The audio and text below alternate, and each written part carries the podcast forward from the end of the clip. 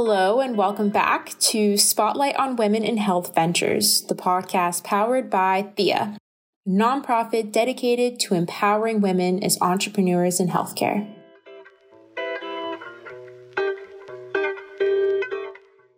Today, we'll be talking about one element of the medical devices space with Ruijing Zhang, CEO and co founder of Avisi Technologies. Avisi is a University of Pennsylvania spin-out company developing a nanoscale ocular implant called Visiplate to stop blindness in patients with glaucoma, the leading cause of irreversible blindness worldwide. To date, Avisi has been funded by the National Science Foundation, Ben Franklin Technology Partners, the University of Pennsylvania, and others.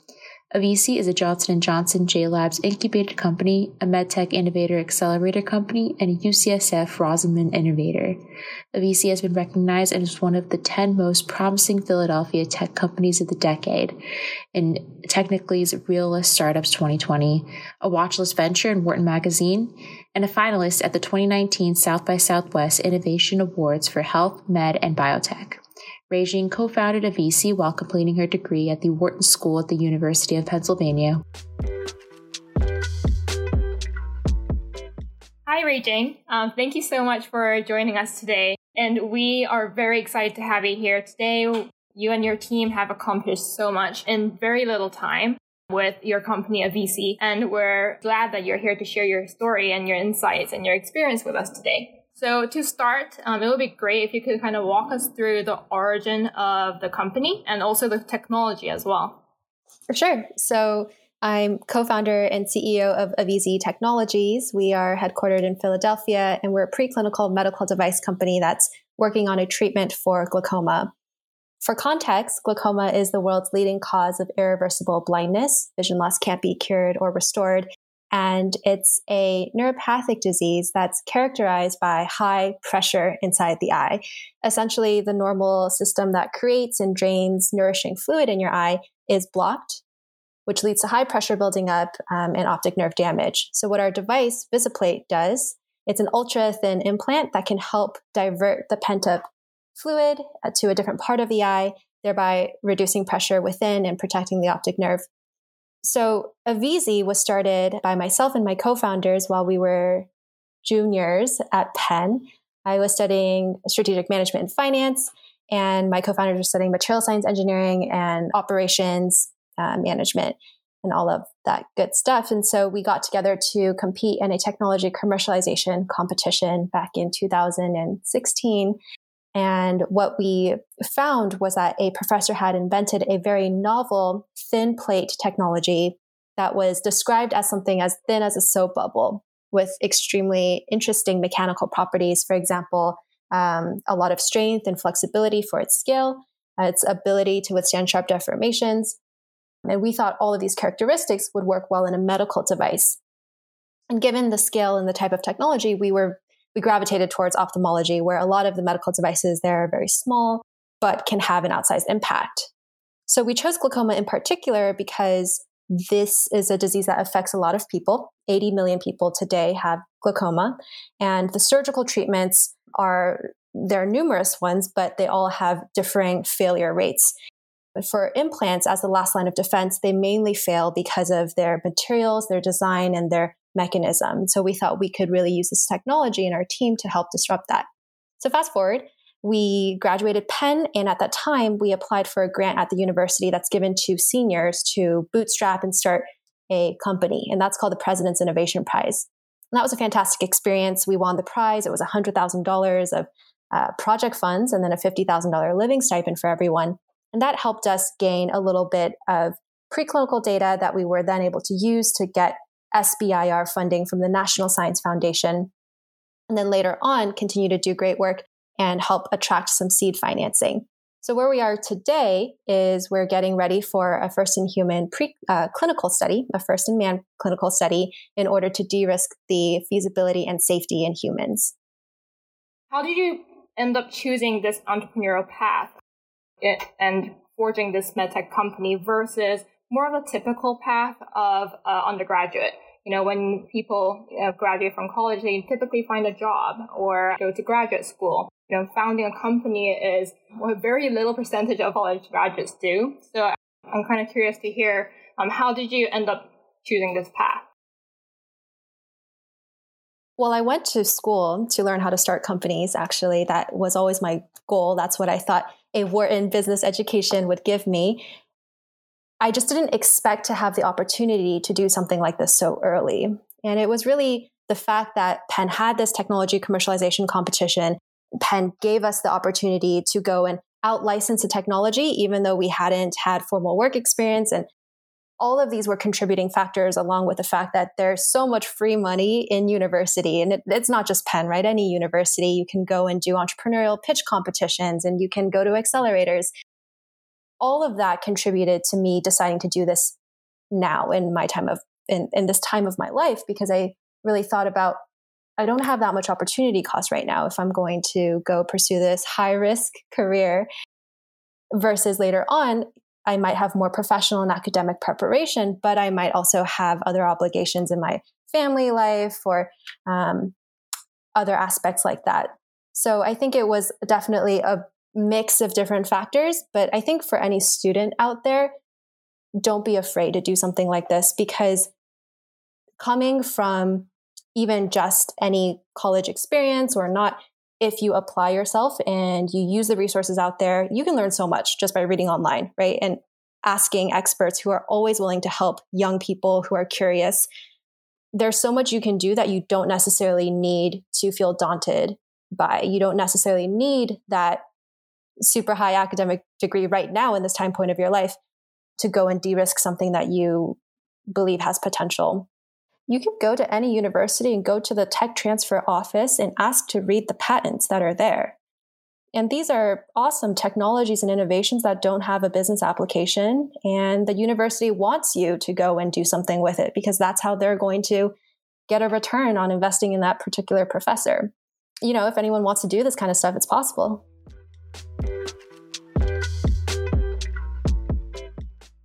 You alluded to this earlier in terms of how like the kind of the genesis of this technology and how like you it started off as a business project and then kind of morphed into a full-on company.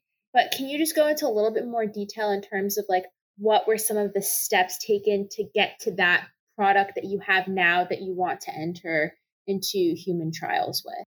Okay, well, back in 2016, when we were starting out, all we had was this material uh, straight from the fabrication facility. And that material was alumina. It was a 400 nanometer thick plate. And our first thought was to see if this material and its construction is safe.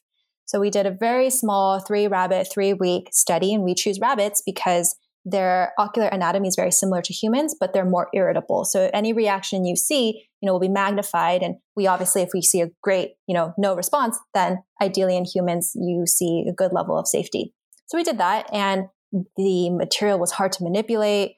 The study went fine. The material is very inert, which you can already learn from literature, but we wanted to see for ourselves. And that kind of was a good go signal to think about different form factors, improving the handleability. We ended up coating it with a polymer to make it even more biocompatible. And along that process, you know, now we're on the sixth iteration of VisiPlate, which will be our clinical units. And along that process, it was a mix of making sure we meet certain engineering requirements. The FDA, for our pathway at least, has um, guidelines on the international standards that you need to meet for devices that you're putting in the eye. And a lot of those are engineering specific requirements. So we are doing this, and we're also thinking about the efficacy, as you mentioned. How much intraocular pressure theoretically will it lower? How much intraocular pressure are we seeing um, in these rabbit models that we're doing? And we also did like pig cadaver eyes, and we did human cadaveric eyes. And all along, you iterate on it, and then you do your tests, and then you go and get feedback. And that's the biggest part, I would say, for anyone and getting feedback from the clinicians or your customers or whoever it is, you just have to do that constantly, starting from understanding the need to understanding their reactions and feedback to every improvement you're making and making sure all along that you're on the right track, you're on the same page. And that is what has helped us get to where we are today. How did you go about getting these pigs and rabbits and just speaking to getting the backing from professors and lab space as a Penn student, how did you go about that? So, we didn't do these preclinical studies and work until we had graduated because we needed to manufacture the product ourselves. And you can only manufacture and practice the invention after you've licensed it. So, let's take a few steps back and talk about how, right after we graduated, the first thing we actually did was go and license out this technology. You, you can't practice it without owning it.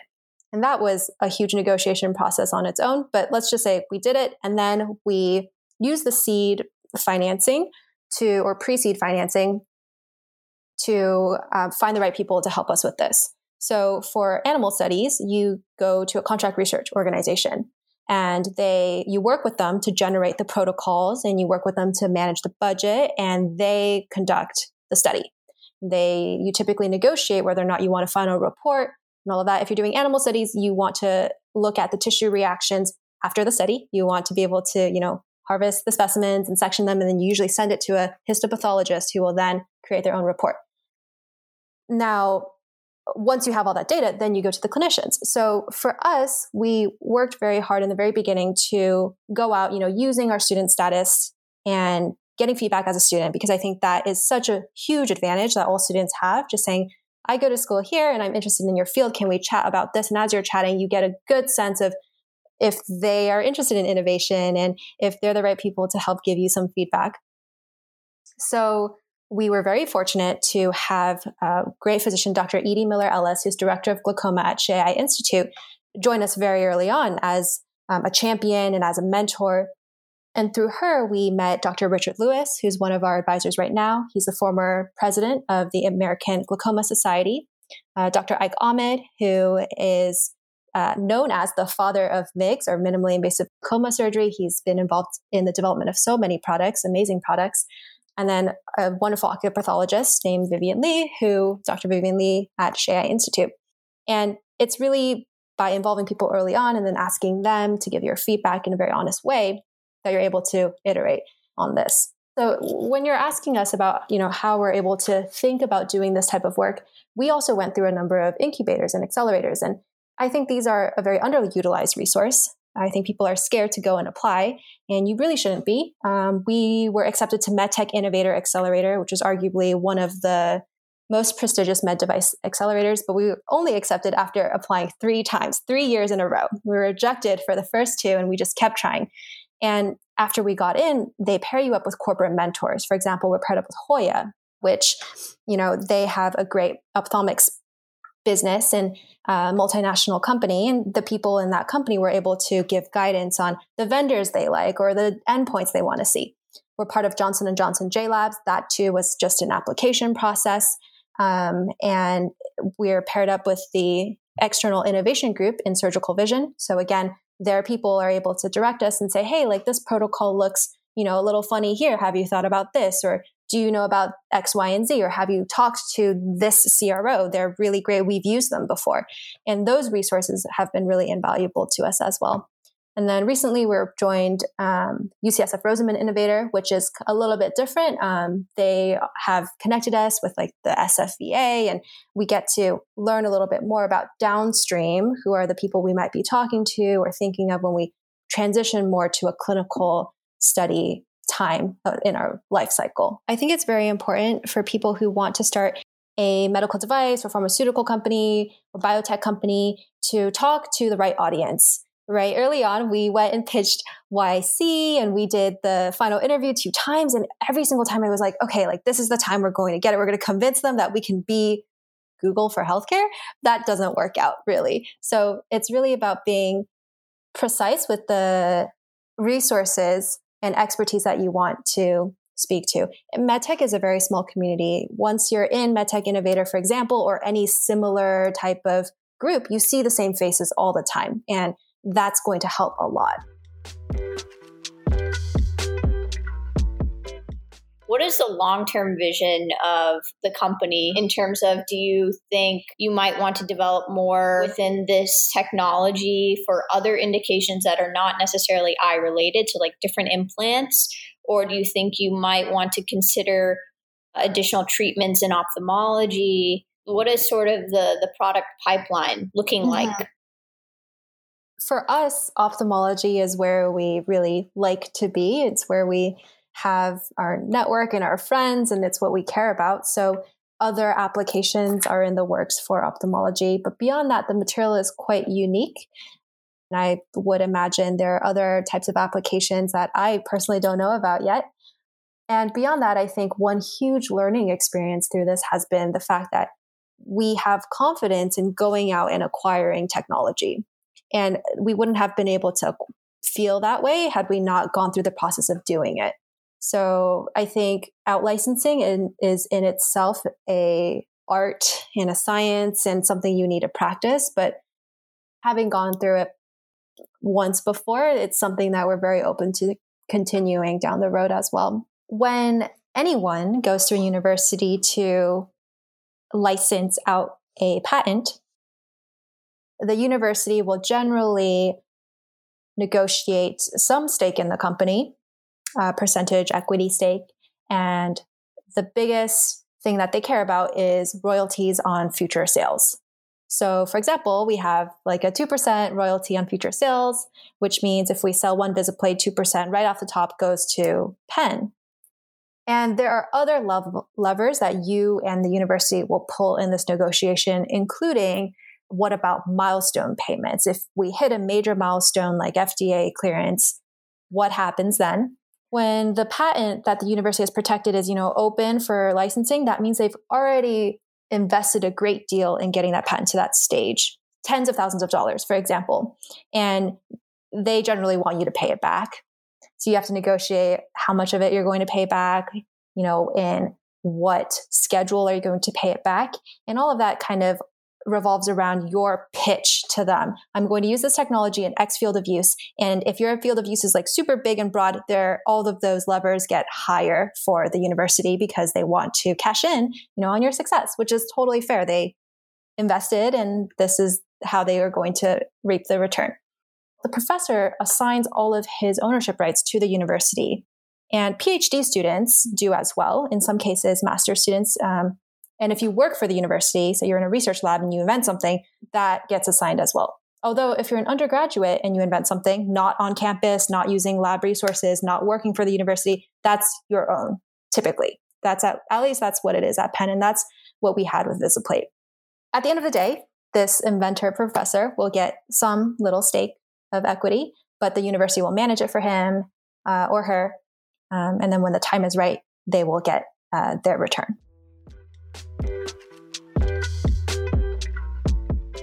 We know that you know, the regulatory process, especially in healthcare, is very stringent and complicated, as it should be, because these um, devices, these drugs are going to humans, and that they have to be safe and they have to be effective. And so, we'd love to hear more about your story of, of the regulatory journey um, for Avisi and VisiPlate. For example, which pathway did you pursue for a VisiPlate? I think I, maybe you can tell us more about it. There are different paths you can take depending on if you're a device or a drug for us, we are a 510K pathway aqueous shunt device. And what the 510K pathway allows us to do is get to market in a little bit more expedited fashion because we're proving substantial equivalence to a already marketed product. And the alternative pathway is a PMA. And that process would involve much larger clinical trials, a novel claim that the FDA would approve for marketing, and for us, we decided to go down the 510K because there are predicates um, and because it makes the most sense with the resources and our goals for the first market that we're trying to service. For pharmaceuticals, I can't say I'm an expert, um, but you're right. There are various types of pathways. Um, there is a pathway analogous to the 510K pathway where you also pick a predicate like drug. And I think a lot of companies have made use of that during this whole process, have you had to initiate contact with the FDA? Uh, and if so, how did those conversations go? So I think that everyone thinks the FDA is really scary, but they're actually really awesome people and they're really nice. So we did the Q sub process and had an informational meeting. It was a lot of work leading up to it, I would say, because you're putting together a package and you have to submit it a certain way. They require you to burn CDs, believe it or not. They do not take electronic submissions. So you burn the CD and you send it all in, and they say, Yes, we're happy to meet you on this day. And you just hop on a train. Well, we were in Philadelphia, so we just hopped on a train, went to Silver Spring, Maryland, walked into the building. Um, only US citizens can enter the building. So that's something I didn't know about. And after you go through security, you wait in this lobby and then your lead reviewer comes out and gets you.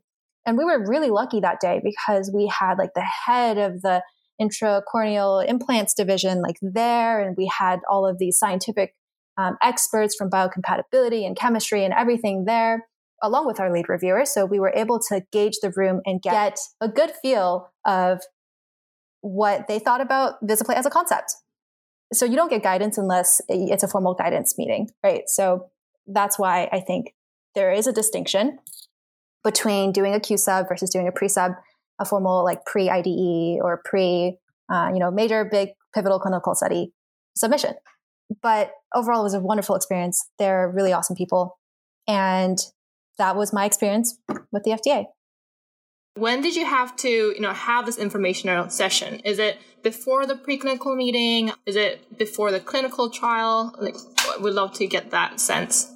I'm not a regulatory expert, but my regulatory expert says communicate no, communicate as frequently and as often as you feel comfortable doing. Um, it can only help you, really. I mean, they're there to help you. I think you know the FDA's intentions are aligned with your intentions, which is to get a safe and effective and you know life changing application out to patients who need it. So you shouldn't be afraid in any sense.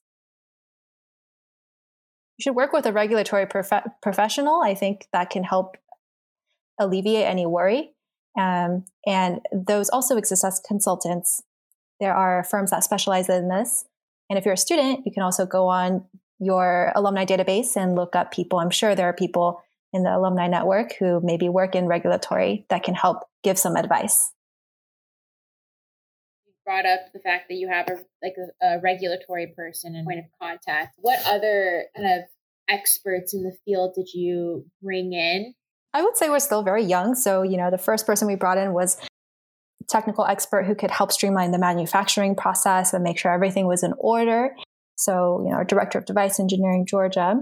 And then we brought on an operations and quality person. So, quality is something that isn't talked about enough, I think, for medical device startups, for mm, biotech or pharmaceutical startups. Like, quality is very essential, and you should figure that out by working with someone who's done it before. And it's essentially ensuring that everything you do has a purpose and that every thing you put into your final device can be traced. And all of that is very essential. So, you know, we're working with our quality and operations person now. We found him through the UCSF Rosenman Institute Network. One of the mentors, you know, mentioned, hey, this person would be really great for you at this stage. And we connected.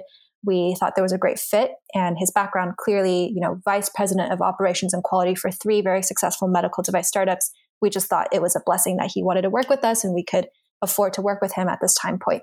So that is where we are right now. We also brought on a clinical person, a clinical regulatory person, because they have the experience designing clinical trials and everything that goes along with applying for clinical trial approval. So you can actually do the study, making sure the study gets analyzed the right way, and then you can use the data. And that's also very important. How were you able to um, go ahead and raise those funds? Um, I realized that you kind of raised funds from a variety of different groups, not just on the East Coast, but really all over the country. It would be great if you could kind of share the story there. I think we've been able to be successful. And when I successful from an entrepreneur standpoint, which is you're maintaining control and autonomy and essentially your ownership of the company at our stage. I think relatively we've done a better job than a lot of people because we made use of non dilutive funding. And for students who might not know, there's a lot of non dilutive funding out there that's not going to eat away at your ownership of the company, mainly through federal grants.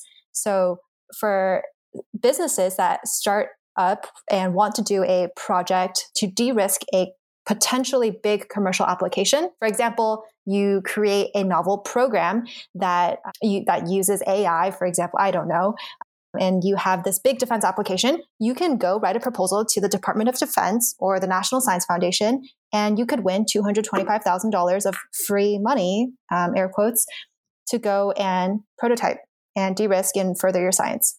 So we made use of that pathway with the National Science Foundation, and the program is called the SBIR, Small Business Innovation Research Program. There are a couple phases to that. So the first phase, at least when we did it, it was like $225,000. They've increased it since. So you all should look it up. And then after you complete that and write this report and you, you, you show that you use the funds, then you are eligible for phase two. So the phase two is something we're going through right now, the application and due diligence process for, and that's $1 million. And if you get that, you can get a phase 2B, which is if you get $500,000 of investor money, they'll give you $500,000 of this free money. And taking advantage of these types of non-dilutive grants and there are all different types you know all different agencies the national institutes of health the national eye institute the national the department of education whatever really you want to go and pursue and do you can go and do this program. So that was one big chunk of our financing. The other big chunk of our financing came from angel investors and family offices that really believed in what we're doing and want to be a part of it and we, you know, are in the process of that right now. Stay tuned. Cool announcement coming. And that process is about you refining your pitch and your value proposition and telling your story about why you're doing this and what it could do for other people in the future.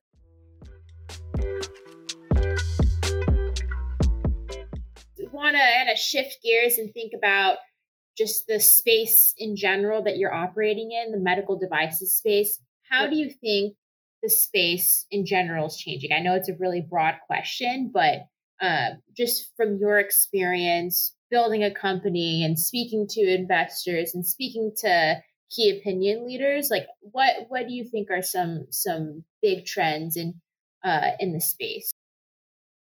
I think medtech is having a resurgence. Maybe it's because of COVID, but we were seeing it even last year where there are a lot of funds raising for investing in medtech. Medtech is a little bit different than others because the seed Series A investors are very few and concentrated. But later on, big players like NEA, you know, have dedicated life science funds or Blackstone, they have dedicated life science funds. So the challenge for medtech devices is really getting to that series A, B, C range. And I think over the last couple of years, we've seen more people coming into the seed and the series A, and that's one part of it. The other part of it, I think, is it's becoming a little bit more diverse. So now in these incubators and these pitch days and these demo days, we're seeing a lot more female founders, people of color, and that's really inspiring and awesome because they're, you know, people of a diverse background are able to see problems in a different way and come up with solutions that um, may be really innovative and, and novel.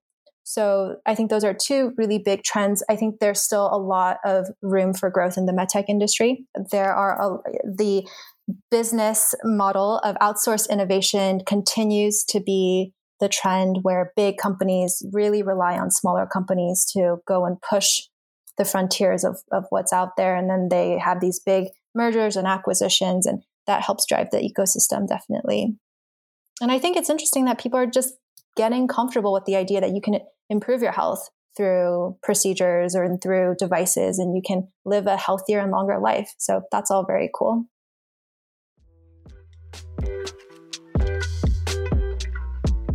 You know, medtech uh, industry is, you know, having this more of a diverse um, surgeons of, you know, female entrepreneurs, people of color, um, you know, coming in to create companies. And I believe you're um, one of the one of the entrepreneurs adding diversity to this industry, and where it's where it's very empowering to see that. So as you know, as an Asian American female creating this company, founding this company, how has that you know with that journey? Um, if you were to give advice to people who are you know similar to you, who could look to you as a role model, um, any advice that you would give to them? I think it's important to always remember why you're doing something and seek out people who can fill the gaps you have in your knowledge and skill set. The first is important because your passion is what will convince others to work alongside you and make your vision a reality. And then the second is important because no one can do it by themselves and you just won't know everything and you won't know what you don't know. So seeking advice from the right people at the right time, um, not being afraid to ask for that advice is really important. And it's really fun. Just remember that when you're doing this, it's an amazing opportunity for you to dive in at your age or with your background or anything like that and to experience this because not everyone gets to do this. I think if you choose to do this, you're being very courageous and you're taking a risk that, hey, later on, you know, might not be so much of a risk as you think right now. So just be brave and don't hesitate to ask for help. And if you need help from me, you can ask help. You can ask for help from me, and I'm happy to do what I can. Thank you all so much for listening. Visit us on Instagram at Thea Healthcare and our website at theahc.org for more content. As always, feel free to reach out via DM or our website's contact form with any questions or comments for us or our guests.